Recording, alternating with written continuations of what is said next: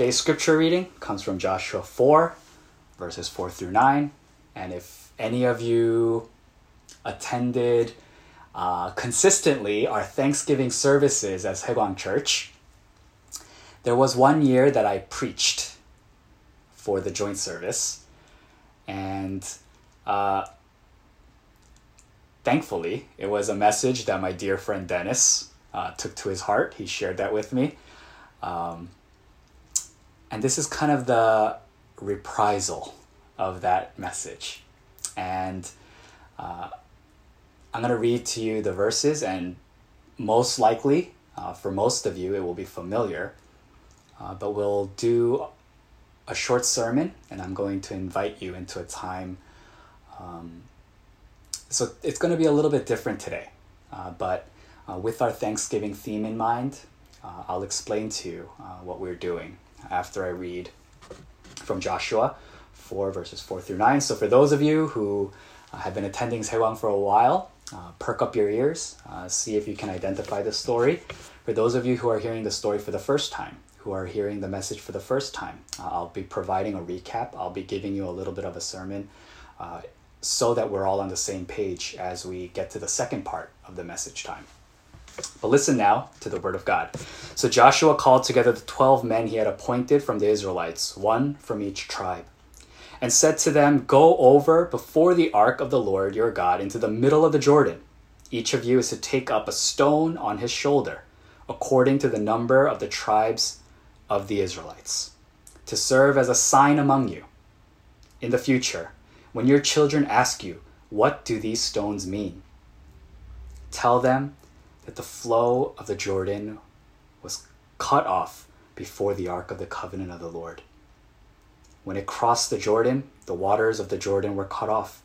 These stones are to be a memorial to the people of Israel forever. So the Israelites did as Joshua commanded them. They took 12 stones from the middle of the Jordan, according to the number of the tribes of the Israelites, as the Lord had told Joshua. And they carried them over with them to their camp where they put them down. Joshua set up the twelve stones that had been in the middle of the Jordan at the spot where the priests who carried the Ark of the Covenant had stood, and they are there to this day. This is the word of the Lord. Thanks be to God. And today's message is titled It's Time to Remember the Stones. So, hopefully, uh, for some of you, for many of you, hopefully, uh, that passage or that message kind of rings a bell. It at least sounds familiar.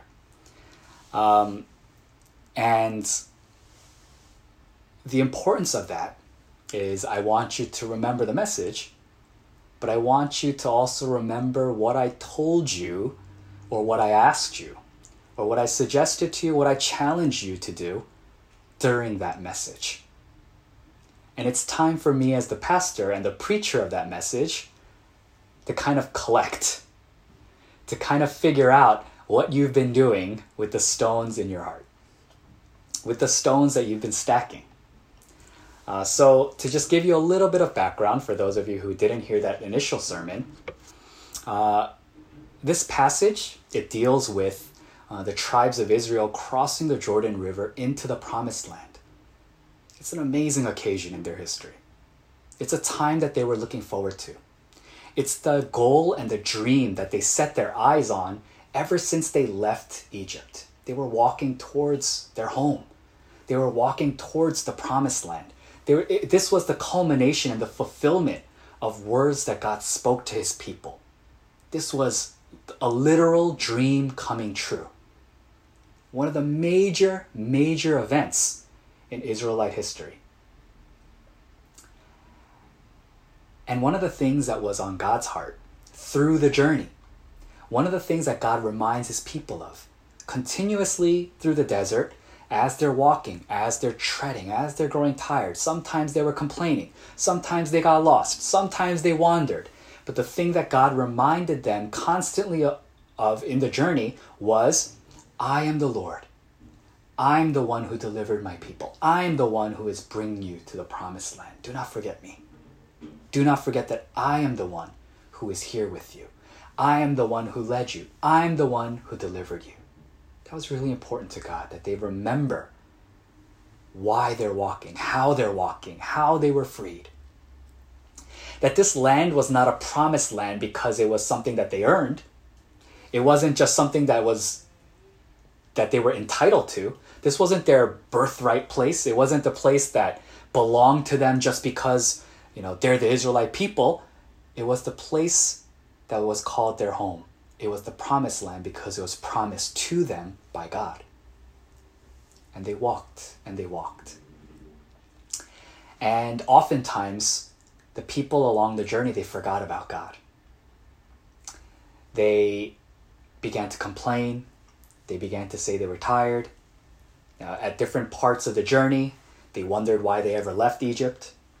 Uh, at different parts in the journey, they cried out and they voiced their complaints and their displeasure to their leaders. But on this day, on this day, they were going to cross. And one of the things that God wanted to remind his people was you didn't get here on your own strength. I was here. I'm the one that sustained you. And so, what does he do? Could they have crossed the Jordan using their logic? Could they have used uh, their own strength? Could they have figured out their own strategy to cross the Jordan? Yes, they could have. Luckily, I've seen the Jordan River. I've had the pleasure of going to Israel and seeing the Jordan River. And the Jordan River, while very murky, while very brown, and sometimes fast flowing, is not a very huge river. It's not a massive river. You can cross it it might take some ingenuity, it might take some innovation, it might take some kind of, you know, system, but you can figure out, you and I, if we were placed on the banks and they said the challenge is to get across the river, you and I would be able to figure that out. It's not even, you know, at different parts of the river and in different seasons, the river is not even very deep. You can just cross it. But God says specifically, I'm going to tell you to do something what I'm going to do is you what you are going to do is you're going to bring the ark of the covenant to the middle of the river and when the river and when you set your foot there and when the ark of, the covenant is there the waters will stop the waters will stop and you will be able to cross into the promised land on dry ground. Why does god do this? Oh he doesn't want to, them to get their feet wet. Oh he doesn't want them to ruin their clothes. That's not why he does it. What does this seem like? What does that remind you of? When Moses parts the sea, an event that they all remember, or they at least heard of, they're reminded that they could not cross, but God made a way. That God is the one that had to do something so that they could get here. And they're looking at this event occurring and they're going, Yeah, it was God. God brought me here. You know, from that point and from all these different things that happened in our history, it was God who kept us safe till we reached the promised land. So the water stopped. It's not their own strength, it's not their own, you know, smarts or their intellect that allows them to cross the river. God allows them to cross the river. And it reminds them of the beginning of their journey. It reminds them of their history. It reminds them of all the things that they went through. But now they're here. And so God wanted them to memorialize that event. He wanted the people to remember. And so he asks them uh, to get 12 stones representing the 12 tribes. And what he's saying is, I want you to tell your descendants, I want you to tell future generations of what happened of who I am, of how you got here. Tell them about the history of you walking with me, of journeying with me, of taking you out of Egypt and bringing you to the promised land. He wants people to remember. And so they stacked those stones. And at least according to when Joshua was written, they say, according to legend, it was still standing to this day big stones. They stacked big stones. And each time they looked at it, it was to serve as a reminder that God brought us here. God is the one that sustained us. It was supposed to bring an attitude and a heart of worship and of gratitude, of thanksgiving to God.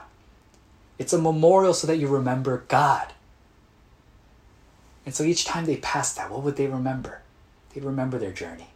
They'd remember their hard times. They'd remember the times that they were afraid, the times that they were weary, the times that they were disappointed and frustrated, but that they got there.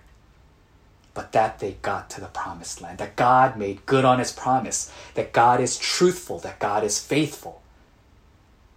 The fulfillment of God's words as they crossed that river. What an amazing and joyous occasion for them. But part of what God knows and what God understands about humanity is that we tend to forget. Even if it's some, something amazing, we tend to forget. Or we think it was us. You know, that's human nature. We think I made it because I have endurance. I made it because I have a good attitude. I made it because I'm smart. I made it because I have a good family, or something along those lines. And those stones are there to remind you no, it was God. And these are the things to be thankful for. These are the things, these are the reminders to you of who God is and why you are thankful this Thanksgiving season. And so, in that message, I asked you, I, I asked you and challenged you stack those stones. Remember those things inside of your heart. Keep dear to you, keep close to you all the things and, and all those moments in which you felt close to God or you saw God working in your life, all those things that you're thankful for, stack those stones so you will never forget. Stack those stones so you will look back on it and you'll be thankful to God. And so today's message is the pastor's way of saying, What stones have you stacked? What are you thankful for? you know, God has brought you here. God has brought you this far. There've been there's been laughter on the journey. There've been tears. There've been good days. There've been bad days. You were close to God. You were far from God. But now it's time to take a look at the stones that we've stacked. To remember the stones and to look back on this year to look back on our journey and say, This is what I'm thankful for. This is what I stacked in my heart.